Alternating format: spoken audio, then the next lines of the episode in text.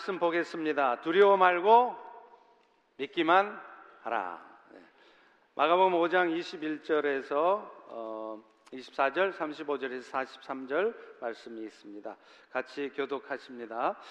예수께서 배를 타시고 다시 맞은편으로 건너가시니 큰 무리가 그에게로 모이거늘 이에 바닷가에 계시더니 배당장 중에 하나인 야이로라는 이가 와서 예수를 보고 발 아래 엎드려 간곡히 구하여 이르되 내 어린 딸이 죽게 되었사오니 오셔서 그 위에 손을 얹으사 그로 구원을 받아 살게 하소서 하거늘. 이에 그와 함께 가실새 큰 무리가 따라가며 애워싸 밀더라.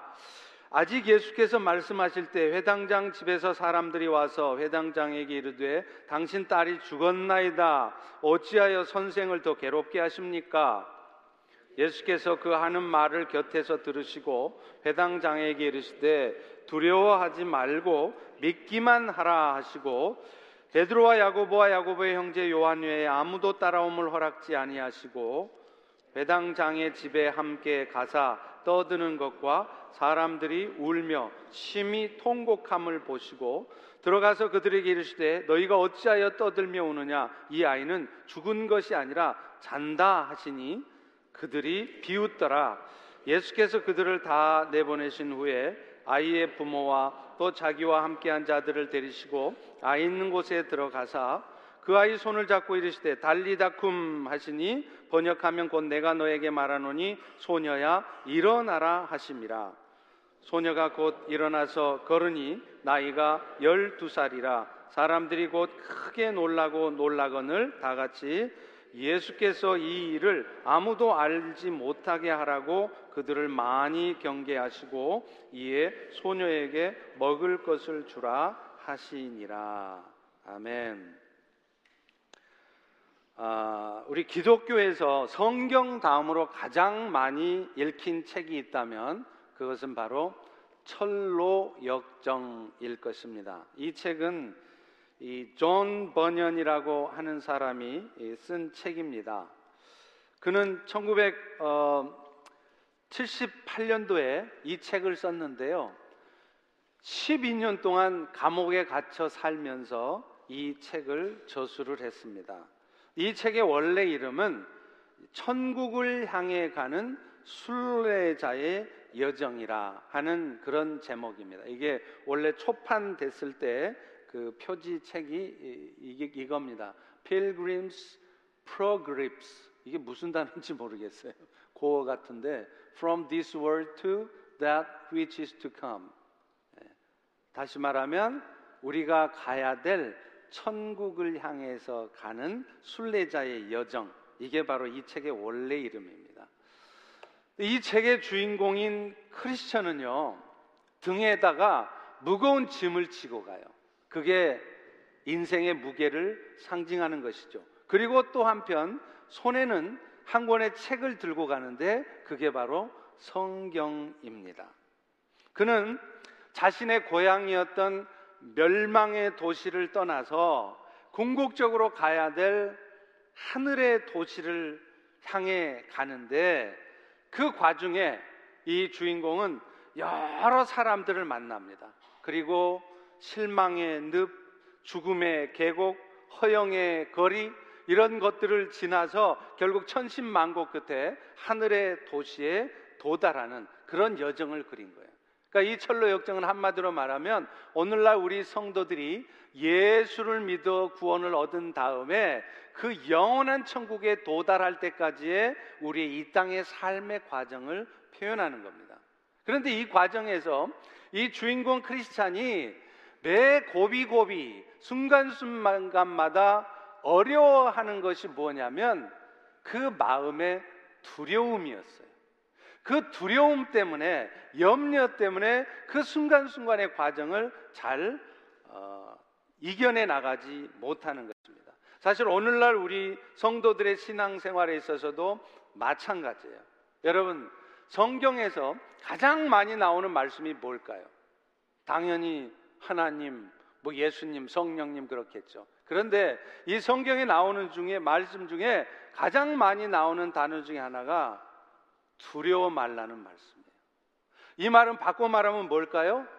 오늘 여러분 같은 성도들도 예수를 믿고 살아도 마음속에 늘 염려와 두려움이 많다는 것을 의미하죠. 실제로 우리가 신앙생활을 하면서도 가장 많이 우리로 하여금 머뭇거리게 하고 그래서 결정적으로 하나님의 때를 놓치게 만드는 것도 여러분 안에 있는 두려움입니다.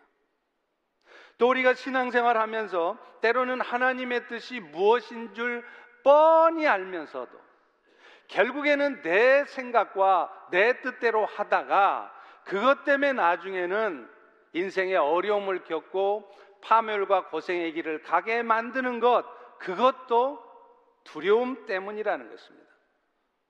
오늘 우리는 예수님께서 회당장 야이로의 딸의 병을 치유하는 과정에서 보여주는 그 모습들을 통해 그리고 그분이 하신 말씀들을 통해서 천성을 향해 가는 오늘 우리가 어떤 마음으로 살아가야 되는지 어떤 자세를 가지고 이 땅의 삶을 살아가야 하는지를 여러분과 살펴보려고 합니다.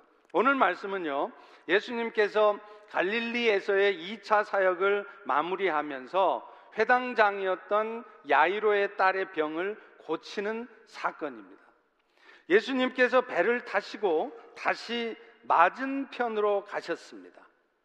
오늘 본문에서 말하는 이 맞은편이라고 하는 것은 갈릴리 호수의 북편에 있는 가버나움, 케이퍼넘으로 추정을 합니다. 우리 사진을 한번 보실까요? 예수님이 3차에 걸쳐서 갈릴리 사역을 하는데 이, 이 그림은 2차 사역의 그림이에요. 그래서 지지난주에 우리가 5장 전반부에서 이 군대 귀신 들린 자를 예수님이 고치는 사건을 거라사에서 봤죠. 이제 예수님이 다시 건너편으로 가셔서 케이퍼넘 이곳에서 바로 야이로의 딸을 고치시는 것이죠. 자, 그런데 이 케이퍼넘이라고 하는 곳은 예수님께서 3차에 걸려 이 갈릴리 사역을 하실 때 가장 중심이 되는 도시였어요.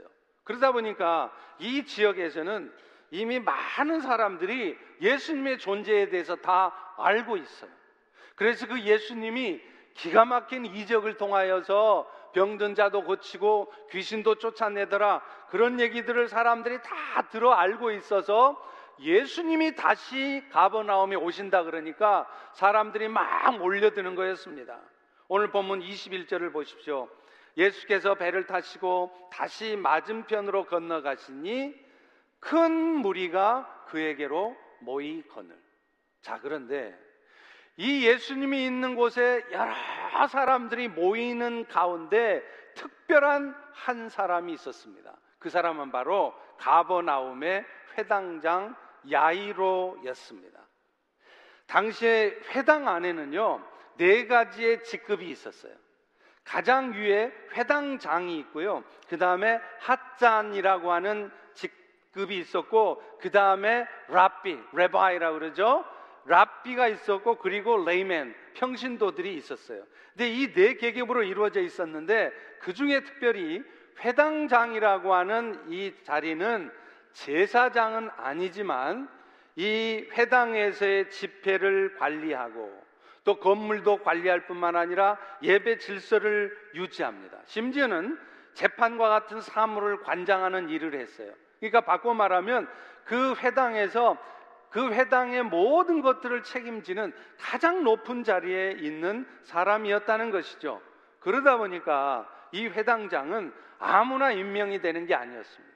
그 회당에 오는 사람들 중에 가장 탁월한 인품을 갖춘 사람, 실력이 있는 사람, 이런 사람들이 회당장이 되었던 거예요.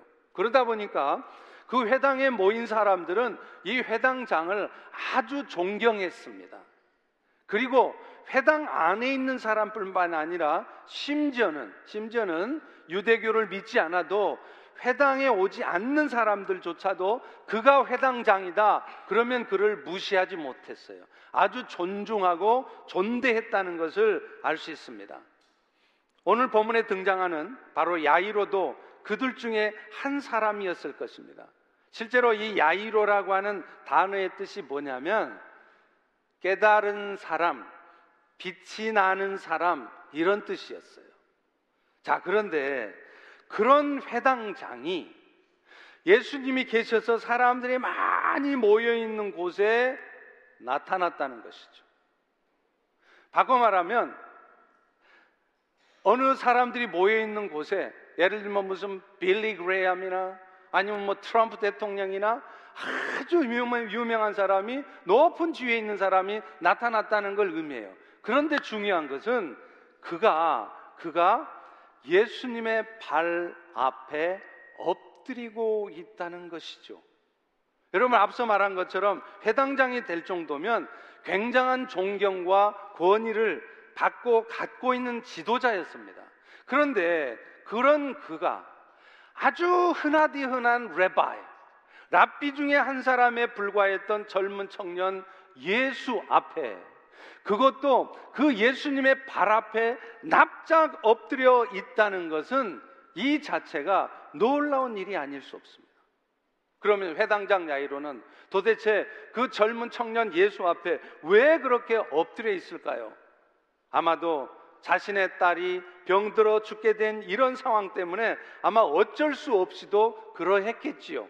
오늘 본문 22절과 23절이 그걸 말합니다. 우리 다 같이 한번 읽겠습니다. 시작. 회당장 중에 하나인 야이로라 하는 이가 와서 예수를 보고 발 아래 엎드려 간곡히 구하여 이르되 내 어린 딸이 죽게 되었사오니 오셔서 그 위에 손을 얹으사 그로 구원을 받아 살게 하소서 하게 하거늘 이 말은 무슨 말이에요? 그가 이런 행동을 보인 일차적인 이유는 자신의 딸이 죽게 된 상황에서 이것저것 따질 겨를이 아니었다는 것입니다. 그런데 여러분 생각해 보십시오. 아무리 자신의 딸이 곧 죽게 생긴 상황이라 할지라도 아무리 급하다고 아무한테나 가서 발 앞에 엎드리겠어요.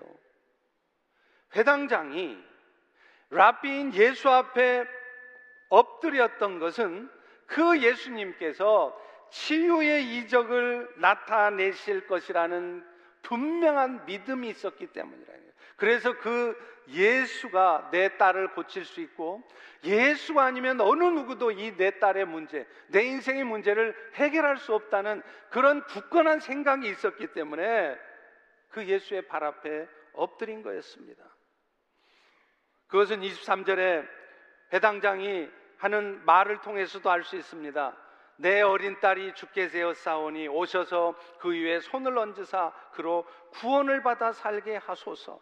당시에 손을 얹어서 안수를 한다는 것은요, 오직 하나님의 은혜와 축복을 기대할 때 하는 행위였어요. 바꿔 말하면 지금 해당장이 예수님 발 앞에 엎드렸다는 것은 그리고 그의 입술로 예수님 오셔서 손을 얹어 기도해 달라고 말씀하신 것은 하나님께서 예수님을 통해서 지금 그 일을 하실 것이라는 믿음이 있었다는 것입니다.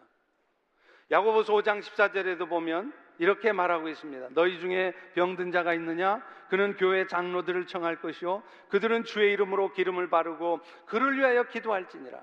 당시에 병치료를 위해서 기도할 때는 안수하며 기도를 했어요. 여기 머리에 기름을 바르고 기도한다 이 말은 실제적으로 어떤 이 치료를 위한 행동을 했다는 의미도 있지만 사실은 이 말이 의미하는 바가 뭐냐면 성령의 기름이 임하시도록 성령님의 기름 부으심이 임하도록 머리에 안수하며 축복하며 기도하는 것을 얘기하는 것입니다. 그러니까 지금 회당장이 그런 요청을 했다는 것은 그는 지금 창피하고 부끄럽고 아무 상관없다는 거예요. 내 기도 제목이 다른 사람에게 알려지든 말든 그래서 내 부끄러운 지금 상황 남에게 알리고 싶지 않은 이런 불편한 현실 그게 중요하지 않았다는 거예요. 오직 예수님이라면 내 인생의 문제를 해결할 수 있다는 그 믿음 가운데 그런 예수님 발 앞에 납작 엎드린 거였습니다. 그리고 여러분, 그 결과는 여러분이 너무나 잘 알지 않습니까? 나중에 해당장의 딸 야이로가 심지어는 죽어버렸지만 그 죽은 딸을 예수님이 다시 회복시키신다는 것입니다. 사랑하는 성도 여러분, 그렇기 때문에 오늘날 우리의 성도들의 삶에 있어서 가장 필요한 것이 사실은 믿음이라는 거예요. 하나님은 오늘 또 우리에게 은혜와 축복을 부어 주시기를 원하십니다.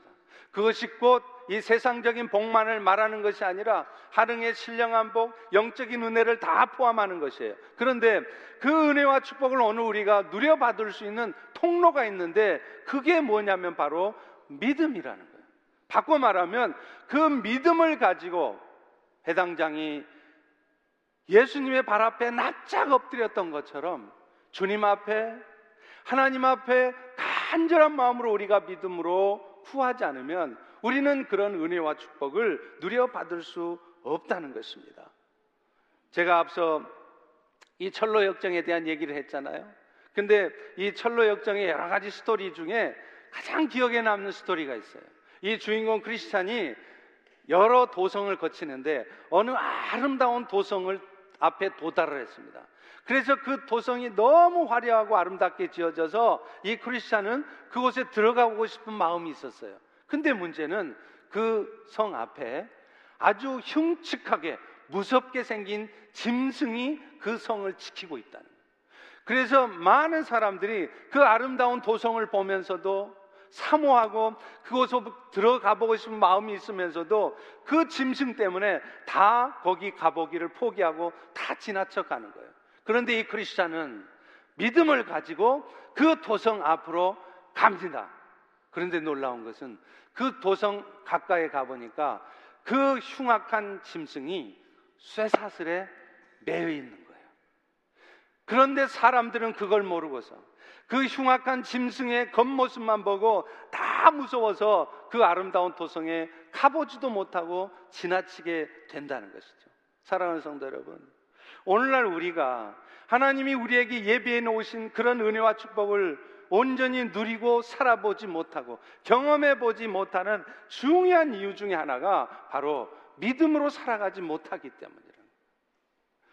오늘 우리는 주변에서 종종 기적 같은 역사를 경험했다는 많은 간증자들의 얘기를 듣습니다. 그런데 왜 여러분의 삶에는 그런 기적이 일어나지 않습니까? 왜 여러분의 주변에는 그런 기적 같은 역사가 나타나지 않습니까? 이유가 있습니다. 믿음으로 살지 못하기 때문이에요. 정말로 우리가 믿음으로 반응할 때 사실은 내 삶에도 우리의 삶에도 그런 기적 같은 역사가 얼마든지 나타날 수 있는 것입니다. 믿음으로 살아간다면 우리는 우리의 삶의 현실에 부끄러움, 수치스러운 거 이거 아무 문제가 안 돼요. 제가 토요일이나 혹은 가끔 집회 때 인생에 문제가 있으시거나 간절한 기도 제목이 있으신 분 앞으로 나오시라고 invite를 해요. 그런데 참 안타까운 것은요, 그 invite를 할 때 안 나온다는 거예요. invite를 하는 이유는 뭐냐면 이 자리에 나와야만 꼭 기도 응답이 있고 하나님이 역사해서 그런 것은 아닙니다. 바꿔 말하면 이 강단이나 이 앞자리가 신령한 자리여서 이 자리에 나와서 기도할 때 기도 응답이 돼서 그런 것이 아니에요. 이 앞에 나온다는 것은 오 주님, 내가 오직 주님만이 내 인생 문제를 해결할 수 있다는 것을 내가 예수님께 보여드리겠습니다. 나의 그런 믿음을 증거하는 하나의 표현으로 앞으로 나오라고 얘기하는 것입니다. 그런데 안타까운 것은 나오지를 못해요. 내가 직분이 뭔데? 내가 위치가 있지. 나는 그렇게 할 수 없어. 그러면서 부끄러워서 혹은 자기 체면 때문에 나오지 못한다는 거죠. 그런데 여러분, 내가 정말로 내 인생의 문제를 오직 예수님만이 해결할 수 있다는 그런 굳건한 믿음이 있다면 남들이 내 기도 제목을 알건 말건 그게 무슨 문제입니까? 남들이 나를 우습게 보건 말건 그게 무슨 문제가 됩니까? 체면 아무것도 중요하지 않습니다. 정말 믿음으로 우리가 주님 앞에 나간다면 그 믿음 위에 주님이 역사하시기 때문이죠. 그리고 우리가 정말 믿음을 가지고 살아갈 때 우리 안에 두려움이 이겨내 나가지는 거예요. 얼마나 많은 두려움과 염려스러운 일이 있습니까? 그리고 순간순간 그것이 주님의 뜻인 줄 뻔히 알면서도 우리의 마음속에 찾아오는 염려 때문에 두려움 때문에 그 뜻, 주의 뜻대로 순종하지 못해서 결국은 주의 뜻을 이루어 드리지 못하는 경우가 얼마나 많냐는 거예요. 그렇기 때문에 오늘 우리는 그 믿음으로 살아갈 때 주의 역사를 경험할 뿐만 아니라 주의 뜻을 이루는 자로 살아갈 수 있게 된다는 것입니다. 사랑하는 우리 펠로십계 성도 여러분, 믿음으로 반응함으로 그런 주의 역사를 함께 이루어가는 여러분이 되시기를 주의 이름으로 축원합니다. 그런데요, 그런데 한 가지 기억할 것이 있어요. 우리가 그렇게 믿음으로 주님 앞에 나아가서 간구해도 때로는 우리가 원하는 만큼 또 우리가 원하는 방식대로 내가 원하는 때 그것들이 이루어지지 않을 때가 참 많다는 것입니다. 지금 해당장 야이로도 마찬가지예요. 야이로가 예수님에게 우리 집에 오셔서 우리 딸을 위해서 기도해서 낫게 해달라고 요청했을 때 예수님은요, 곧바로 그 요청에 응해서 회당장의 집으로 향했습니다. 그런데 문제는 그 와중에 지지난주에 살폈던 것처럼 12년 동안 혈류병에 걸렸던 여인의 병을 고치시느라고 시간이 지체되었다는 것이죠. 그리고 그 시간이 지체되는 동안 해당장의 딸이 그만 그만 죽어버리고 말았습니다. 오늘 본문 35절에 보십시오.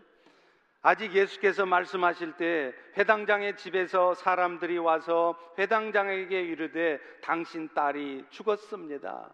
어찌해서 선생을 더 괴롭게 하십니까? 여러분, 일이 이쯤 되면요. 사람들 마음에는 푸념 섞인 한탄이 나오게 되어 있습니다. 그리고 그 과정에서 사람들은 필시 누군가를 탓하면서 마음속으로 원망하면서 미워하는 마음을 갖게 돼 있어요. 예를 들어 볼까요? 지금 회당장이 그러지 않습니까?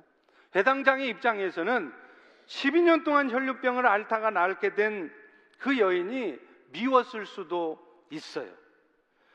24절을 보면 예수님은 분명 그 즉시 회당장 집으로 향했습니다. 그런데 그 와중에 이 혈류병에 걸린 여인을 고치느라고 예수님이 회당장의 집에 갈 수가 없었고 그것 때문에 야이로의 딸이 고침을 받을 기회를 놓쳐버린 것이죠. 그러니 그러니 야이로의 입장에서는 그 여인이 얼마나 믿겠어요. 예를 들어보죠. 여러분 딸이 여러분 딸이 아주 심각한 위기 상황에 처해 있습니다. 곧 죽게 생겼어요. 그런데 저쪽에서 의사가 오고 있는데 그 의사가 오다가 우리 집으로 오다가 말고 옆에 길가에 있는 어떤 노숙자를 고치느라고 이렇게 막 하다가 시간을 놓쳐가지고 내 딸이 죽어버렸어요. 그러면 그 의사도 원망스러울 수 있겠지만 그 노숙자가 얼마나 원망스럽겠어요. 당신 때문에 나중에 고침받아도 될 일을 당신 때문에 내 딸이 죽었다고 원망하지 않겠습니까? 사람들 마음이 그렇다는 거예요. 그것뿐입니까? 오늘 본문 38절에 보면 해당장의 집에 함께 가서 보니 떠드는 것과 사람들이 울며 심히 통곡함을 보시고 그러니까 해당장의 딸이 죽어버렸다고 그러니까 이미 다 끝난 거예요. 이런 거를 내자의 전문 용어로 뭐라 그러냐면 게임 오버 이렇게 말하는 겁니다. 이제 상황 다 끝났다는 거예요. 예수 아니라 예수 할아버지가 와도 이제 다 끝났다. 그런 상황이 올 때 우리는 얼마나 절망하게 됩니까? 아마 회당장 야이로도 또 그 자리에 함께 있었던 많은 사람도 절망했을 거예요.